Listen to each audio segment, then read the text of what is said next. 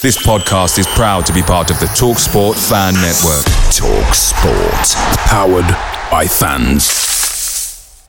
The TalkSport Fan Network is proudly supported by McDelivery, bringing you the food you love. McDelivery brings a top-tier lineup of food right to your door. No matter the result, you'll always be winning with McDelivery. Order now on the McDonald's app and you'll get rewards points delivered too. So that ordering today means some tasty rewards for tomorrow. Only via app at participating restaurants. 18 plus rewards registration required. Points only on menu items, delivery fee and terms apply. See mcdonalds.com.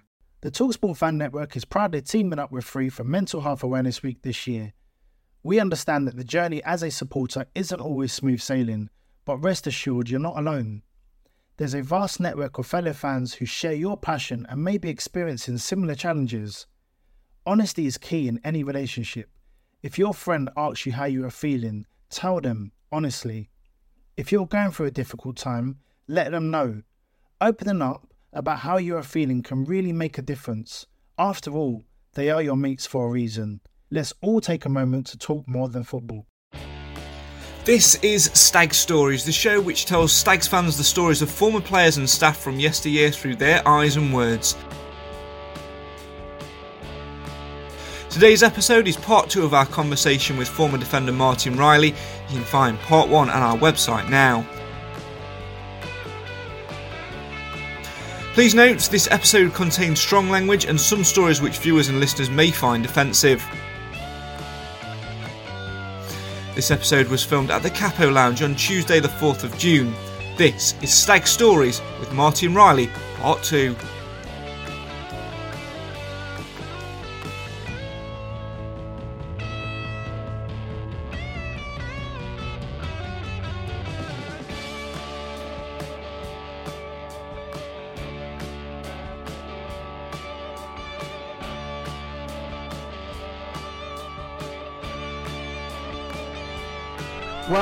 And welcome to another episode of Stags Stories. For you, it's been a week. For me, Nathan and Cam and Martin Riley, it's been practically about five minutes since we last stopped talking about Mar- the first part of uh, Martin's uh, uh, journey with the Stags. If you want to relive it, if you've missed it, you can catch it on our website and, of course, on all good podcast apps as well. So get yourself on there and uh, catch up with part one of uh, Stag Stories with Martin Riley because some of what we're going to talk about in part two probably won't make sense if you've not watched part one. Nathan, it was an absolutely interesting insight, wasn't it, into uh, Martin's first spell with us. Are you eagerly anticipating what he's going to say about his second? First, I want to know which, which player out of the Football League squad is going to be sparking up flags on the bus and following in Gary Robertson's footsteps. Oh, and how many fistfights have been as well. We've exactly. had a few of those stories, more than uh, more than I expected. But no, it was, a, it was a, a, very interesting insight, you know, to uh, to the conference days, but we, we, we fast forwarding a couple of uh, couple of years to more recent times, and obviously it when we're back in the league, so it'd be interesting to see uh, you know what other stories will come forward. Well, it's time to jump through time now. The last time we left it, the Stags had just been beaten at home to York in the playoff semi-final second leg. You said uh, last time, Martin, that you hadn't spoken about contracts and things like that. Were you wanting to stay? What were, what were your options after? What were you thinking after the, the defeat? Um, yeah, yeah, no, I was I was wanting to stay. I was, yeah. Um, uh, looking back now, um, there was I think there was definitely um, um, a lot of things that I did wrong uh, with the way that I left um, left things standing a little bit with Cox at the end of that season. But I also think that you can say the same for him. I don't think we both played played um, handled things very well. Um, and at the end, it came down to um, yeah, me me leaving and, and, and, going to Wrexham. You had a great season at Wrexham, Wembley twice, won the FA Trophy on penalties. End of that season comes, and all of a sudden, the transfer window's open, and Mansfield Town are announcing a new sign, and lo and behold, it's you. You're back. What brings you back? Very strange, isn't it? Really, I suppose. Um, like I say, it didn't. It ended very strangely um, with me and, and Coxey um, at the end of that season. It, it, was strange. The first year I was there, like I like I mentioned, um, in in the previous episode, it, it, it was Mickey that brought me in, and although obviously Coxey would have would have signed it off and whatever, it was it was it always felt like I was um, like Mickey's kind of player. I never really had. Um, I had more of a relationship with Mickey than I did with with Coxey, and uh, I think that obviously went a lot of the way to to um, why why we parted ways at that season. But um, because Mickey had left as Mickey left as well at the end of that. He ended Yeah, up going did, back into first team management elsewhere, yeah, and then Muzz stepped up to the assistant role. yeah, yeah. Um, yeah, well, it was it was I think it was Christmas that year, and and I, Coxey got married. He got married around around that time, and um, I I just texted him out of the blue, and I just said, um, you know, congratulations, uh, getting married, etc. You know, just one of those messages. And he, and he messaged me back saying, how are you? And, you know, That's a nice thing to do from your perspective because I think a lot of times when footballers leave managers, if they've not had the, the most friendliest of relationships, Well, they no, can just it sort of wasn't. pass It, it, by. it wasn't that me and Coxey ever had a, a bad relationship at all. It was just that we didn't have much of A a, yeah. of a relationship. Um, and then from that moment, you know, we, we, we kind of kept in touch and, and, and we spoke and, and um, I kept in touch to the end of that year. And and um, if if we'd have got promoted that year with Wrexham, which we should have done, um, you know, that was heartbreaking losing in, the final after having such a good season. And we were the better team on the day um, at Wembley and stuff but um, it would have been extremely difficult to leave to leave Wrexham that year. But um, the fact that you know it was, it was going back into the league for myself was was um, was massive for me and obviously joining Mansfield again which I had such a good year at two years before and having so many friends in the town and, and a, a good relationship with the fans and, and, and everyone it was a it was too good to, to turn down And obviously, a lot of the squad was sort of still together because that was one thing that Coxey did like to keep the core core of that. Was that another big draw for you as well? Were you thinking in the back of your mind, we've got so far, it's brilliant to see that they're back in the football league. We can probably go on to achieve achieve more. yeah I don't think if if I had any suspicion that that that year would have been a struggle then it would have made things a, a lot different for me I mean no one wants to go and join a team that's going to struggle um, so yeah although League Two was a massive draw if if I thought that it was going to be a relegation battle then I probably wouldn't have, probably wouldn't have come back to be honest It's an interesting one that because on paper, we've every single season since we've been back in the football league, we've always finished higher than where we were. But that first season back in the football league, everybody did expect us to struggle. But actually, we had a relatively decent season. We did, yeah, yeah, yeah. I think we had a real bad spell, didn't we? Apart from the bad spell that we had, was it, it was around Christmas time or Where we used to, we tended to have under Yeah. Coxey bad spells at yeah. Christmas, but because of the previous two seasons where it had always got better in Yeah. January, that sort of picked up a little bit. Yeah, and yeah. He was given that patience. Well, we I think we finished finished joint eighth or joint ninth that year, yeah, which for obviously a new, newly promoted team was a massive achievement. Um, I, th- I even think there was talks about a playoff run at one point, um, which might have been a bit far fetched, but yeah, no, I think I think to be honest, that first season back in the league was was a massive positive for, for everyone. be honest, when you were speaking to Coxey and talking about coming back, did you ask him, A, where are we going for pre season? Are we going to Skeggy and are we having a punch up? Were you still out to get the blokes? We went to um, Malta that we year. went to Malta that year, yeah. That must be a bit of. You must have been thinking, bloody hell, I'm in here two Yeah, years ago, we're going yeah. to Skeggy for a pre season tour, now we're in went- Malta. We went from Skeggy to Malta, yeah. that was a good trip as well. No comparison. It's Yeah. not, is it? Oh, the, my biggest regret of that Malta trip was not getting on the chairman's yacht for the uh, for the last day. I think I think we were um, so we, we had a good good little trip. To be fair, we played a team out there and worked hard. We had, we had a few real good days training, and uh, we had a night out on the uh, Shock. Te- team bonding. team bonding, it's called. Uh, and we went out to, um, obviously went into the, the clubs and stuff. And uh, the chairman was taking taking the directors and the managers and a I think a few players out on the on the yacht the next day. So a few of the boys, I definitely remember Steve over there, and Demps was there. I think they stayed up all night just to get on the chairman's yacht the next day. I ended up um, going back to my hotel room, lagging falling asleep. And I missed out on the uh, on the boat trip, so I was a bit devastated about that. But yeah, that, that was that was a good trip away as well. I can't. I don't think there was any fights.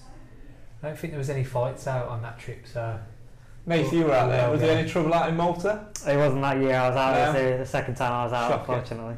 Can't, I But can't well, then I only made believe sure I was on that yacht as well. To be fair. To our, it's been a great the cha- Chairman's Hill was one of the worst experiences. The chairman found this hill up in up in Malta. Obviously, he knew the area quite well, and um, he had us running up and down that for a day. I think it was not very nice. It is really heavy. I know when I went, the, they, they went out for a se- for, for pre-season Would have been the sex. uh, a couple two of years seasons, ago. Yeah. It was with Steve Yeah. Evans, so it wasn't even that long ago. Two Yeah. seasons ago. Um, I remember.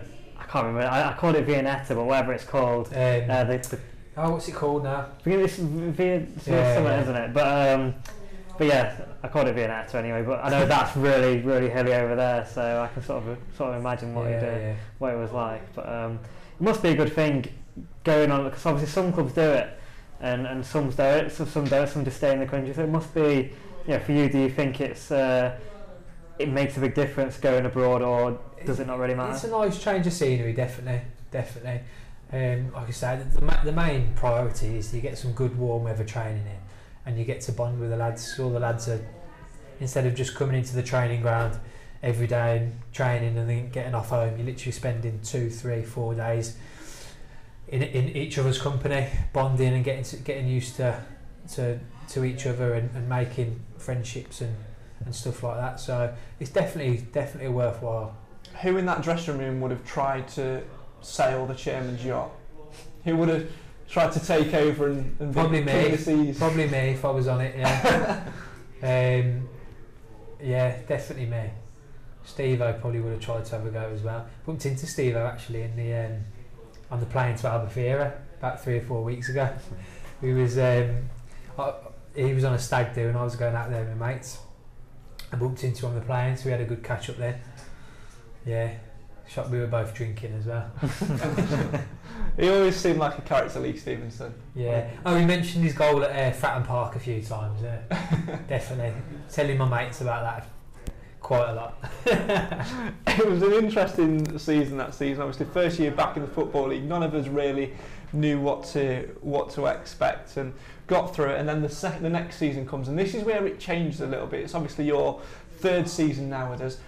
You had number six for the first two seasons, and I think you changed to number three. Yeah. What happened there? Because like all these like social media and stuff, it's always life of Riley six. Go yeah, follow it yeah, if you're yeah. Yeah. Nice plug there. Cheers, mate. um, I haven't got a clue to be honest. I couldn't tell you. Um, Because like when you look at the numbers, some people would like. Do you play Football Manager? I'm Football Manager. um, I did when I was young, not So- anymore. on Football Manager now. Yeah. If they want to sponsor us, by the way, get it.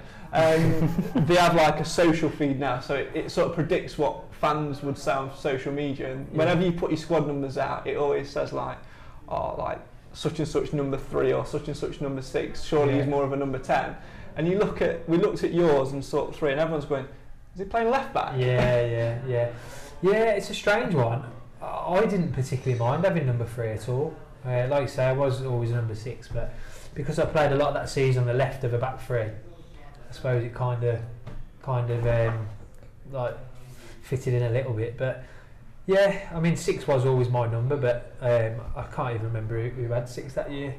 Well, I suppose it's just one of those things. I'll- Yeah. But you know what? It'll come to me it. later. Taff had it maybe. Yeah, possibly. It'll come to me. Definitely come to me later on. There were certainly some, even though it wasn't, there weren't seasons of real success in terms of playoffs or championships or anything like that. There were certainly key games in there which were really great ones. The best one for us was probably, I don't think it's one you played in, but you would have certainly watched it. And from a fan's perspective, Chesterfield away, we Yeah. won one 0 Calvin Andrew writes himself into the legends into the legends book. Was that first year or First- second year? First First year. year. First year, oh, I th- yeah, I think I was um, suspended or uh, I can't remember if I was injured or suspended for that one, but I was, def- I was definitely there and I was definitely watching it and I was absolutely gutted um, that I missed out on that one because obviously as Stags fans, I'm sure that that lives long in the memory. Um, but yeah, just I mean, just what a result. To be honest, I think we'll all be all be honest and say we got battered for most of that game. yeah, we did. It was definitely a sore. battered for most of that game, but um, yeah, we held out, and Calvin obviously ended up scoring a, a set piece, didn't he? And I just I've just got a picture of Jammer.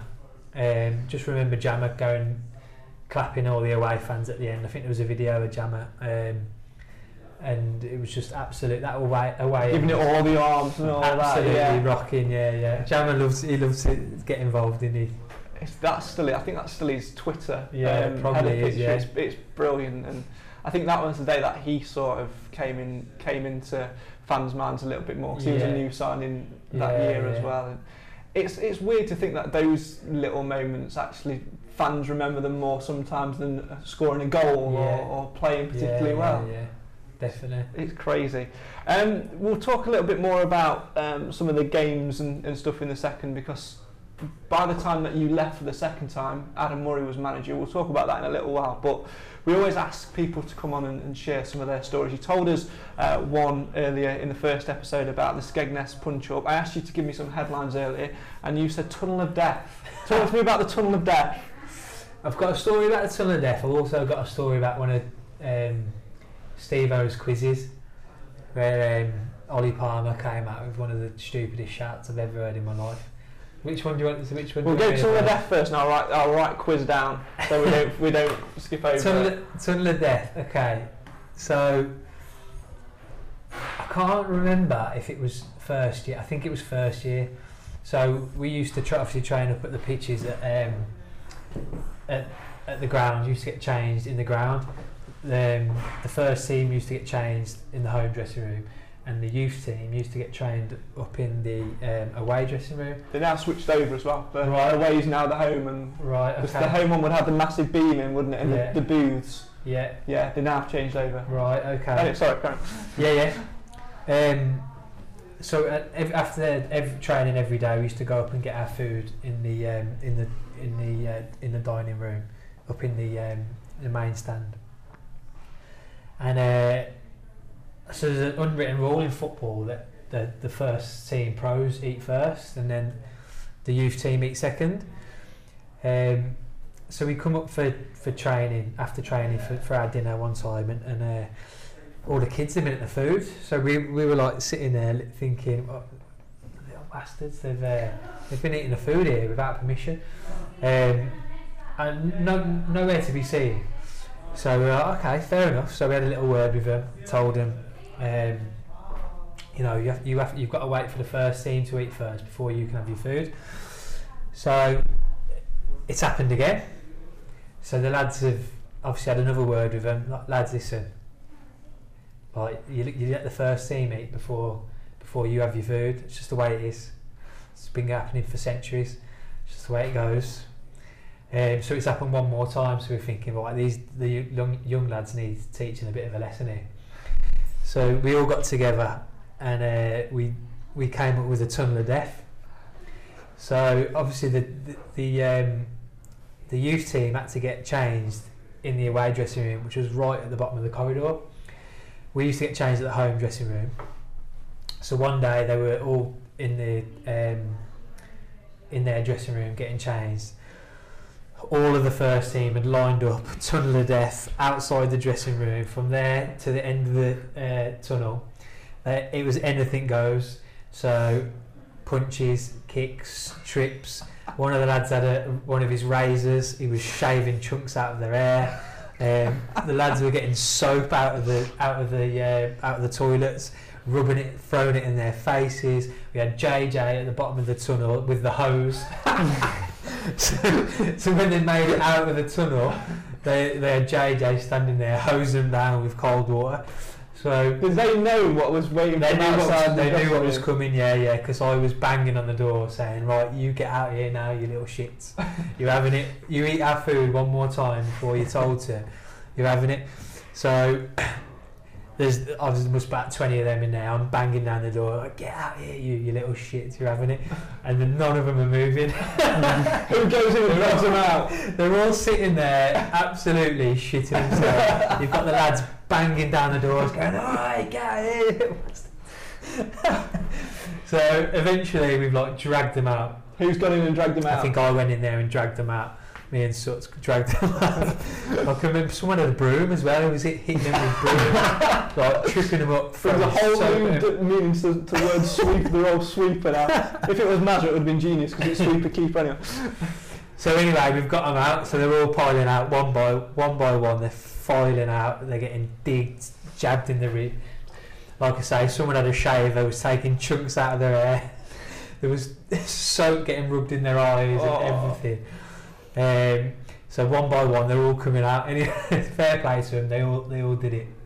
What we found out later that afternoon, there was two trialists in the room. It was their first day. They've gone there with the first day. Bless them, they've gone home to their parents with chunks out of their hair and soap in their eyes. And the parents have had to ask them, So, how was your first day then? Eventful. The answer would have been. That's crazy. Who was the youth team manager? Who was in charge? Was it, was it not Coops and, and Moore? Um, it quite possibly was, yeah, yeah, but we obviously passed it with them first. Yeah. And, and they'd. Um, and they'd obviously passed it off, but So just for any parents that are listening or watching that are thinking about putting complaints in, it was all cleared and all okay. They knew what was coming. It wasn't bullying. Risk assessment done. Yeah, they knew what was coming. yeah, no, no, fair play to all the young lads as well. They took it, but I mean that stuff used to go. They didn't even give it back. Yeah, I think a few of them tried to give it back. Yeah, yeah. Tried as a kid. mean, Yeah.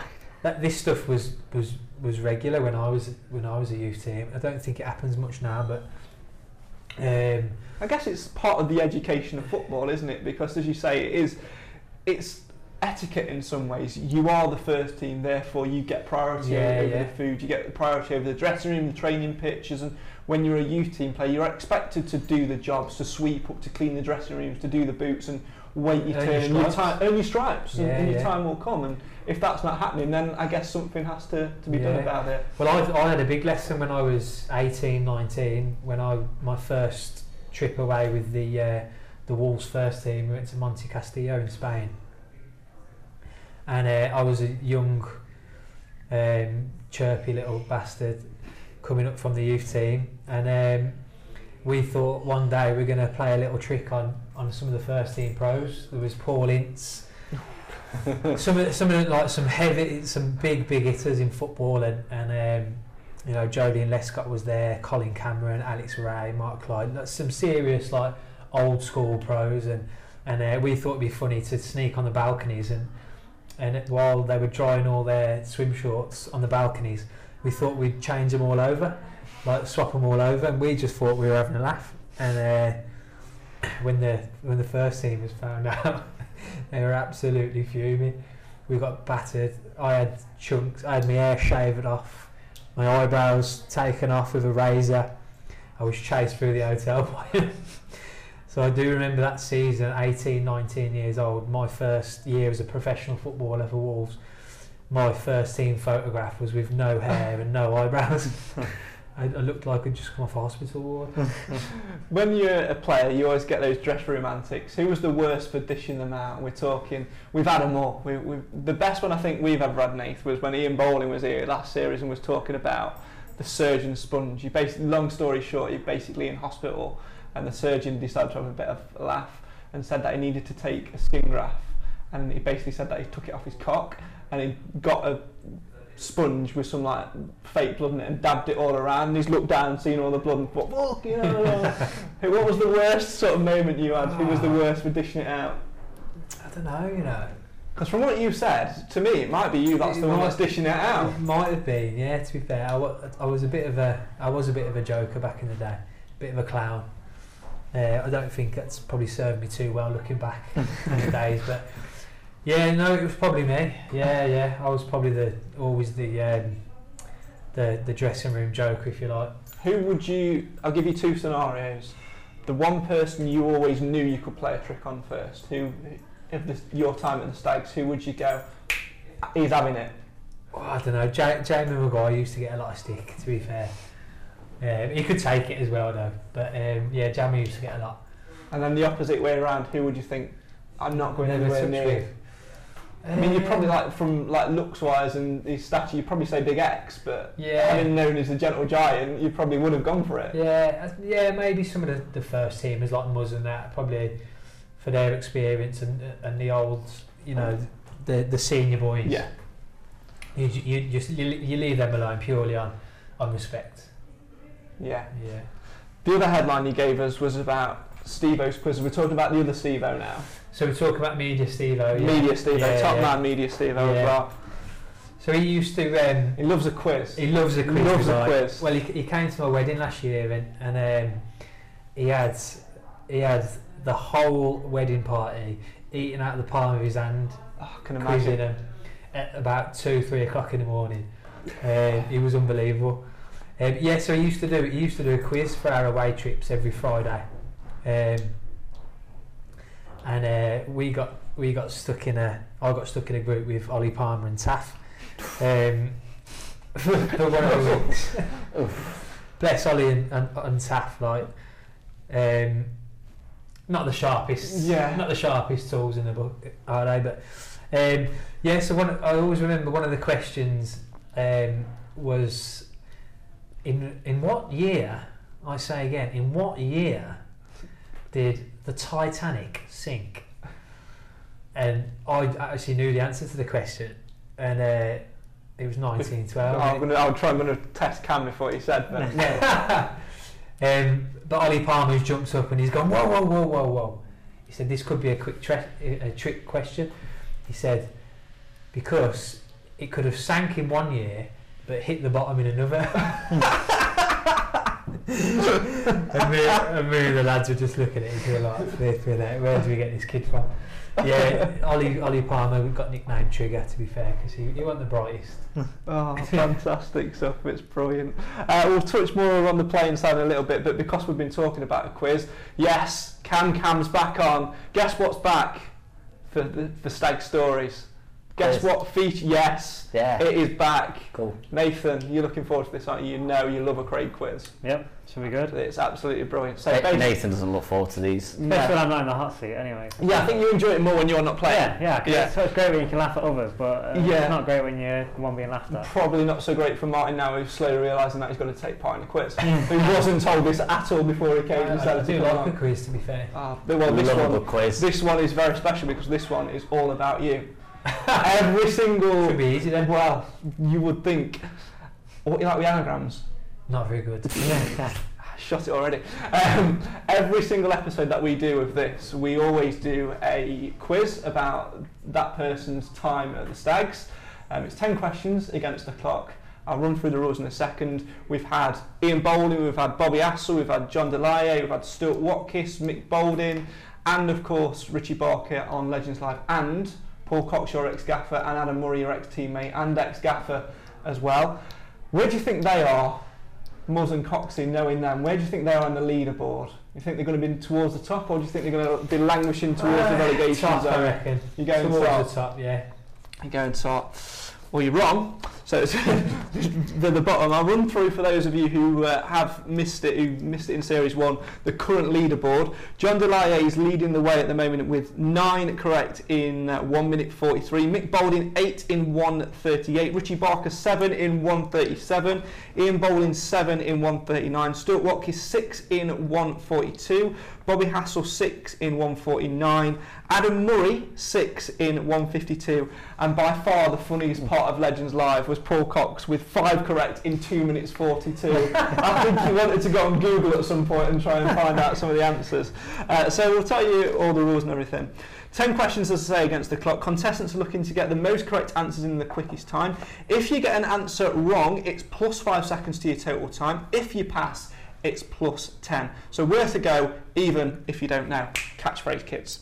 Uh, the time will start after I've asked the first question. Come on in. Ready for this one?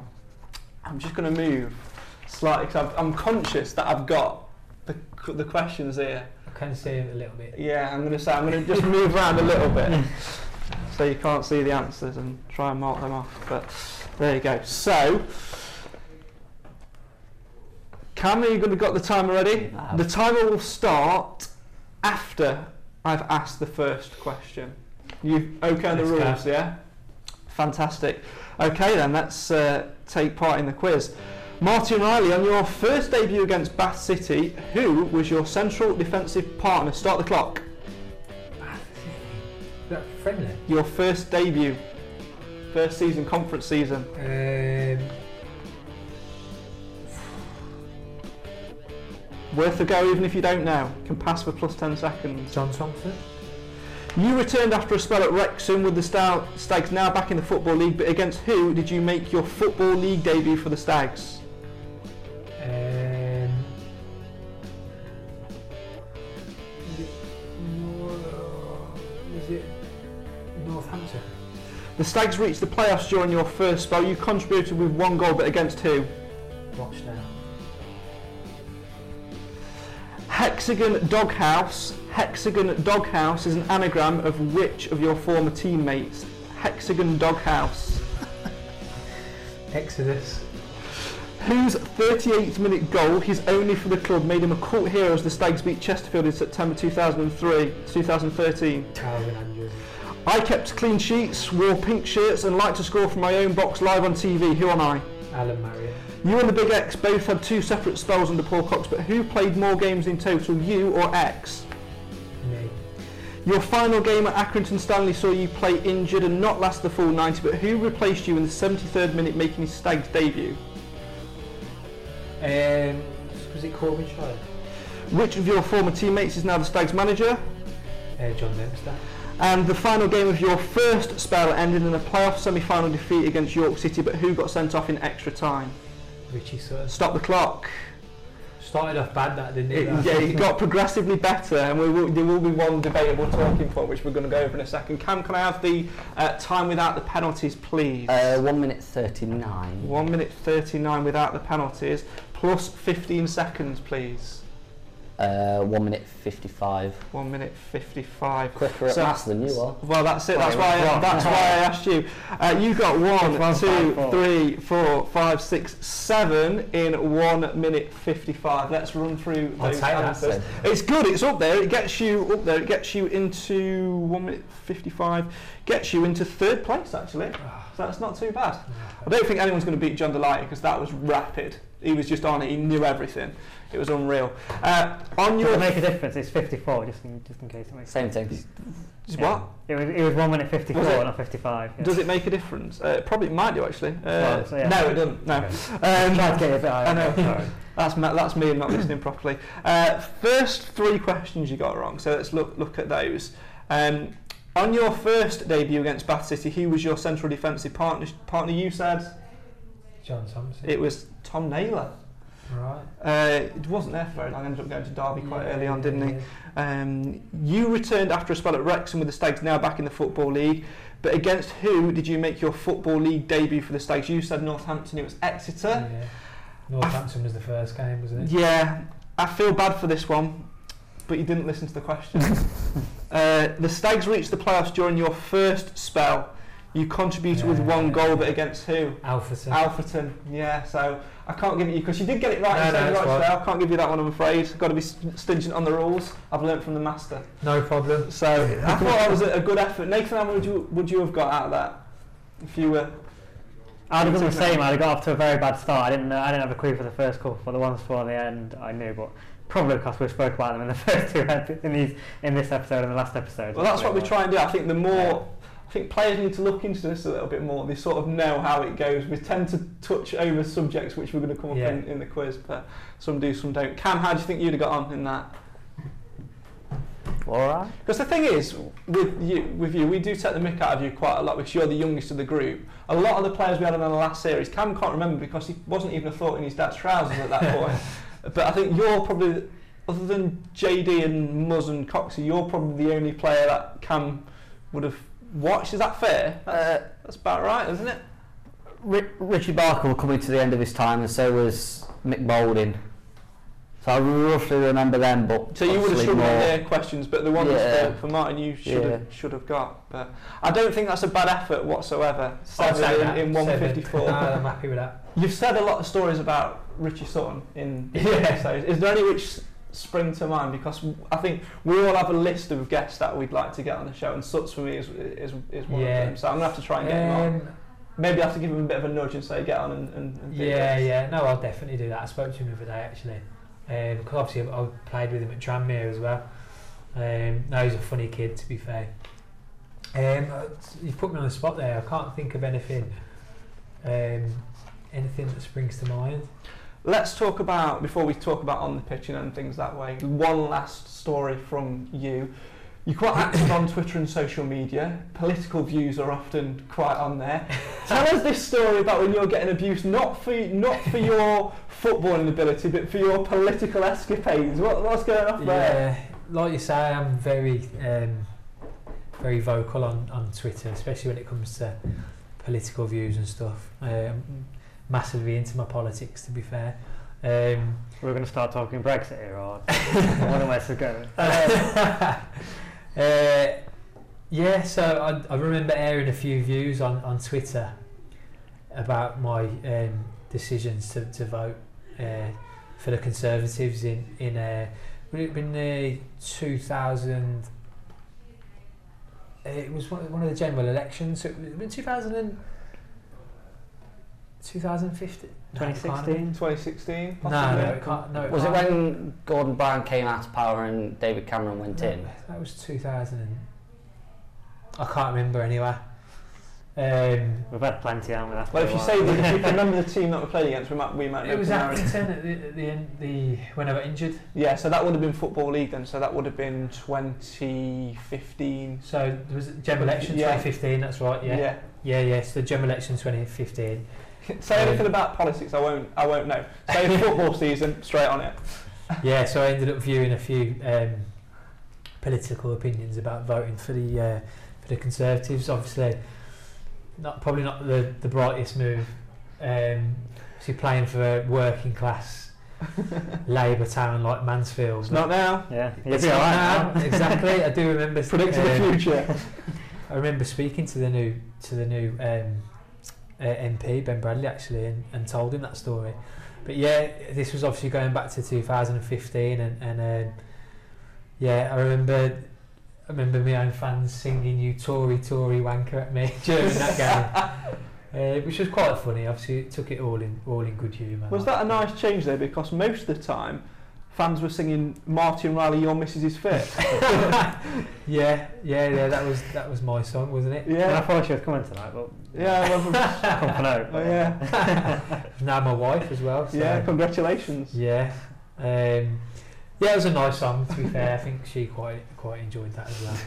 I think Yeah. that came about because, the, especially in the football league days, media Steve like to do a thing which we loved and we still love to this day, called stag stag mates. Yeah. And always at the end, it was who's got the fittest wife or girlfriend, and every single player went Riles. Straight. Either Riley or Ollie Palmer. Yeah. yeah, yeah. No, I, I remember the stag mates as well. That was good, good times. Yeah, no, it was all good times. I, I so I had a great, great um, rapport with the, with the Mansfield fans. Um, like I say, I got loads of friends around the town, still have, um, which I keep in touch with. Um, you know, although there was probably a little bit, of, a bit of truth in the, the chance, you know, the political chance and stuff at the end. And the other one as well, to Yeah. be fair. and the other one as well, yeah. Um, yeah, it's all it's all good fun. It's all good fun. Like I say, I had a, had a great relationship with the fans, and they are a great set, great bunch. Um, and I do, I, I genuinely wish them all the best, and wish the club all the best. Wrapping things back up to on the pitch, it's now your second season in the Football League with the Stags. Gets to sort of early November time. We're not in the greatest of form, we're struggling a little bit, and Paul Cox comes to the end of his tenure. What can you remember about those days? Because for us as fans, we felt it coming, but it was also a very disappointing time because you've got a manager who's basically transformed the club. Yeah. Um, yeah, I can't. I, I do obviously remember we were in a, we were in a bad spell.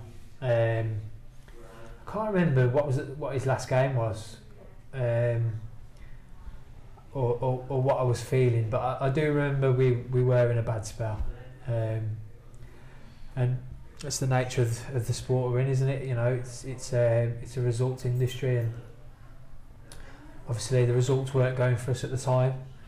Um, so, you know, although it, it's sad, for, especially for what he, he's done for the club, um, that, that is football. Was it a surprise to see Adam Murray given the job? He's been Um, assistant and captain of club legends as yeah, well. possibly a little bit for me as a player. Um, obviously, looking from the outside, it probably probably wasn't. Um, but yeah, maybe maybe a little bit of a surprise. But um, you know, looking back on on Muzz's abilities and, and, and stuff, then not really no. Well, How did you rate him as a, a manager? Because it was a difficult one for us as fans, weren't it, Nate? Because you've got a captain, a player who'd been fantastic, and then gone into the youth team and done a little bit with them and progressed. It's almost a similar situation with Dance, but how did you find him as a, as a manager? Because it's always interesting when you get a player who's one of the lads one day, and then all of a sudden the next day it's Gaffer. Yeah, yeah, very, very good, very good. I bought into um, everything that he he um, he tried to do initially. Um, obviously, new manager coming in, change, wanted to change a lot of things up. Um, it was great. Um, like I say, really good. Um, fresh ideas, a lot of modern twists, and uh, as far as coaching is concerned, he was top top draw. Um, we had a couple of spats, which is um, which is usual um, in in that six months. But yeah, purely on a managerial and, and coaching um, point of view, he was he was great. Is that what led you to move on, or was it just a case of other opportunities? No, no, it was. Um, I was I was absolutely gutted um, when I left that year.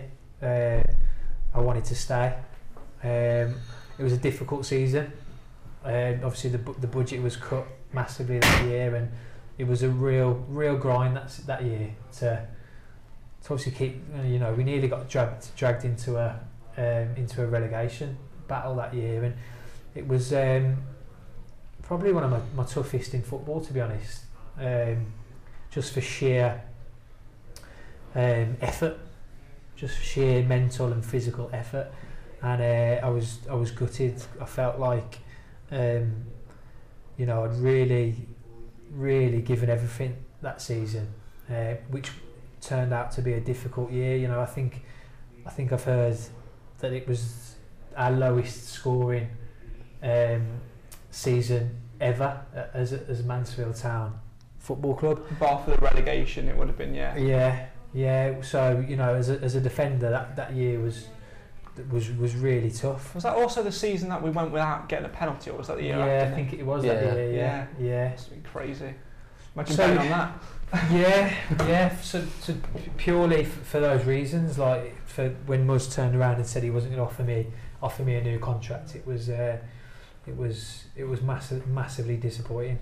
You know, We'll end on uh, more of a positive note and a bit of a light-hearted note as well. In your entire spell as at the Stags, three seasons in, in total, in the space of four seasons, effectively. If you could pick three players to go on a deserted island with, who would you pick and why? um, These are the questions people. Well, I'm going. I'm gonna have to go Greeny because Greeny was my best mate at Mansfield. Um, you know, we were pretty much inseparable. Um, so I'm gonna gonna take Greeny. Um, who else? Probably I've got to go Jamie McGuire because he the same. He um, he virtually lived at my house uh, for for a couple of years. Oh, we've heard some stories about your house. Cam, do you want? Um, you used to live up Burial Park, didn't you? Yeah. Uh, you used to live next door to my sister. a couple of, I've I've heard about the parties. well, I think there was a couple of end of season parties back there. Yeah, at the end of the year, so so it was all right. Yeah, I'll Yeah. say I've, I've heard about it before. She actually messaged me. Um, she saw about this. It was like, you do remember I used to live next to her? I was like, yeah. I, I remember you telling me. Ask him about the parties. yeah, we, we did. We, I, I do remember um, at the end of one season, we ended up after the end of season awards, we all ended up back at my apartment, and and uh, we had we did have a note through from the neighbours in the morning saying, saying we had, literally had to step over bodies in, on the hallway in the morning. Yeah. Who was the worst? it would have been? Oh, I can't remember. Can't remember. Obviously, we all. Probably you know, him then. It's a long season, isn't it? We all Yeah. we all let our hair down at the end Absolutely. of the season. But yeah, uh, yeah. So I'll go. I'll go Greeny, Jamie McGuire, and uh, probably Richie Sutton as well, because um, like I say, I spent spent a long time with him as well. You're in a lift. Yeah, It breaks down. There's a former member of the playing squad in there as well. Who would you hate to be stuck in a lift with? God, that's that's um, that's a good question. It's a difficult one. That is. I'm not sure. Is there anyone who you think not hate as in I hate this person, dislike this person, but maybe hate I feel like saying I feel like saying Richie Sutton again as well. Get a lot of hammer, isn't it? some, yeah, some of his stories and that are just uh, just shocking. But he's he was also very good entertainment. Um, yeah, it's a difficult one. That is. Yeah, I'm struggling. It's uh, it's it's always an interesting question. What about in terms of a player who would just absolutely do your head in and just wind you up, and you'd hate to be sort of stuck in that confined space with? Um, Would it be Gary Roberts if you keep, if you well, kept yeah, changing it? yeah, yeah, probably Gary Roberts. Yeah, because he'd probably be smoking all the time. yes, Gary. Maybe Lindon as well, because Lindon's just a little an, an annoying little fly, isn't it? Him and Michael used to just buzz about the place, annoying people all the time. So maybe Lindon. Best moment? Um, oh, there was a few. There was a few. There was a few serious games that um, that stuck out. Um, obviously, the Alfreton six three was a massive game in that season, beating Wrexham two 0 um, in the first year when Maz scored that uh, that that wonder goal. Um, Rochdale the three 0 when I scored um, at home. Um, also, I don't know why, but Muzz's, on a personal note, Muzz's first game um, at Plymouth, at home to Plymouth in that season. On a personal note, we beat them 1 0, and that was um, that one of my best games, probably. Um, yeah, what about you? I think for me it was in that squad. It, it would be the Fleetwood game because that's when it sort of kicked. But that Plymouth game was was Yeah. special because it seems like we'd come so far on this journey with these players, and then it had sort of gone wrong a little bit, and it started to turn turn it round. But yeah, yeah. but also as well, I just think from a fan's perspective, and, and, and always like the laugh, it was always the fact that there was never really a negative. It was always such good banter. You'd Mm. always interact with fans on social Yeah, media.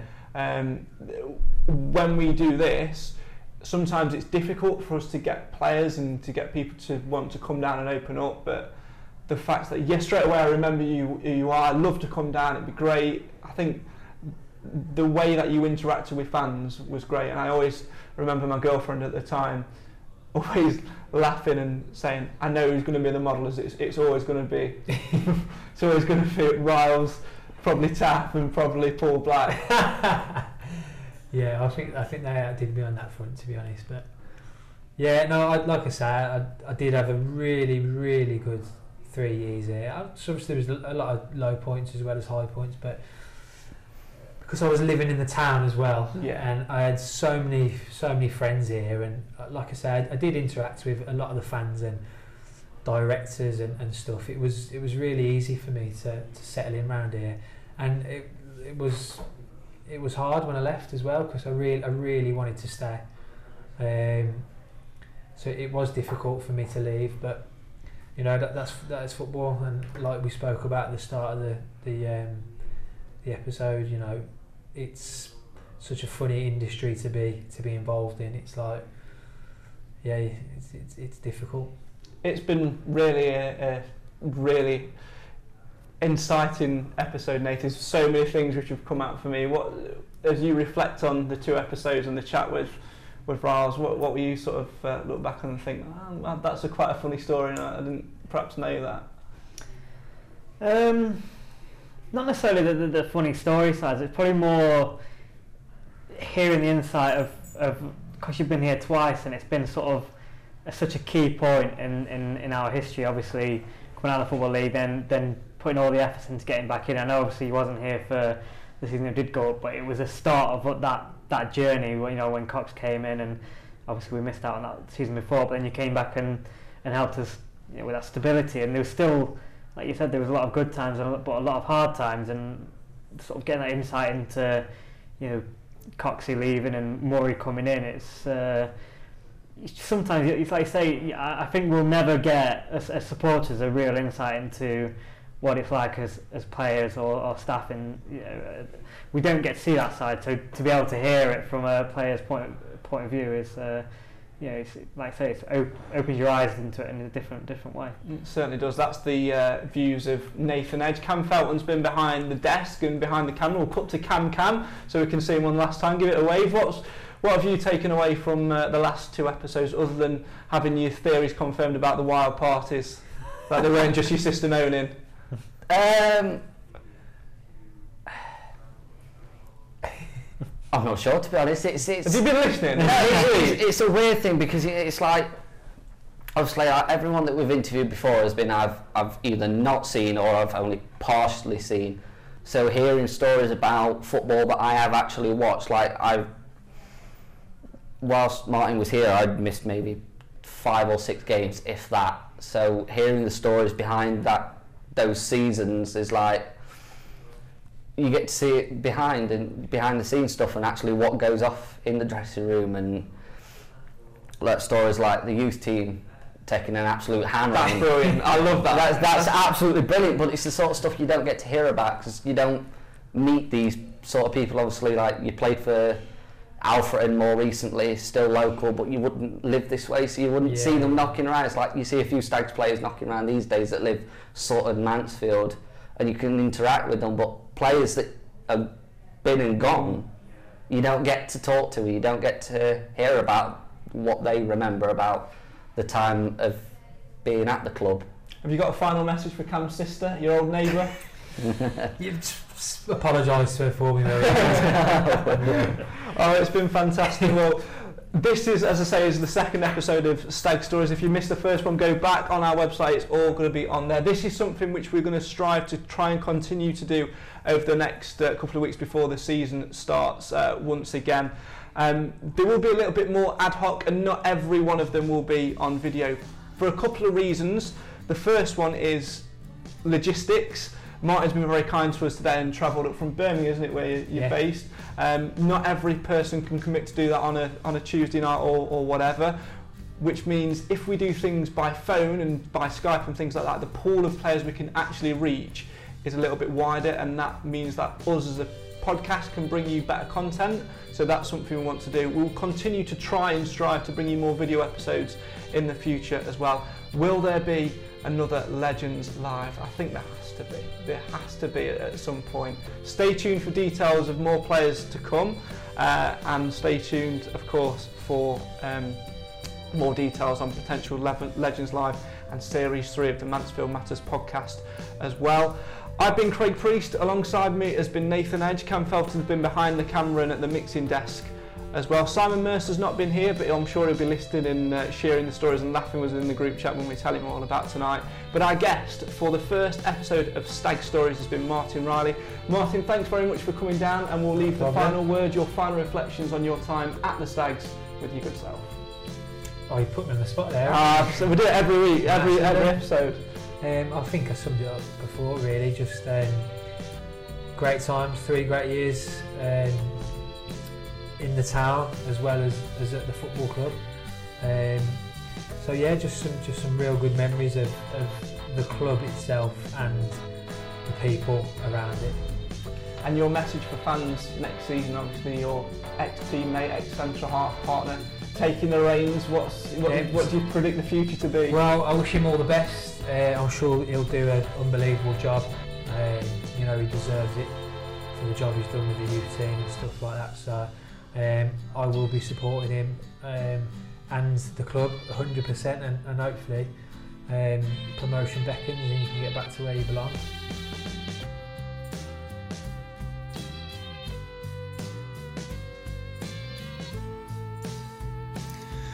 This episode was presented and produced by Craig Priest with the Mansfield Matters panel of Nathan Edge and Cam Felton.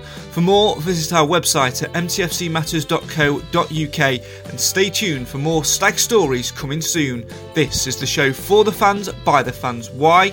Because Mansfield matters.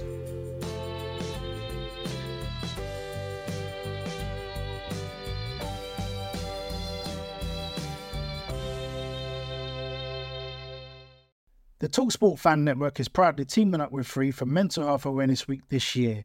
As football fans, we often pride ourselves on knowing everything, from which substitution can turn the game around to the quickest route home to beat the crowds. However, when it comes to discussing feelings with our friends, we might not always feel as confident. That's why we're here to equip you with the right tools so you can reach out to those who can help. If your mates are struggling, let them know that the Samaritans are free to call on 116 123. That's 116 123. They are there to listen without judgment or pressure 24 7, 365 days of the year. Let's all take a moment to talk more than football. Away days are great, but there's nothing quite like playing at home. The same goes for McDonald's. Maximise your home ground advantage with McDelivery. Order now on the McDonald's app. At participating restaurants, 18 plus serving times, delivery fee, and terms apply. See McDonald's.com. This podcast is proud to be part of the TalkSport Fan Network. Talk Sport. Powered by fans.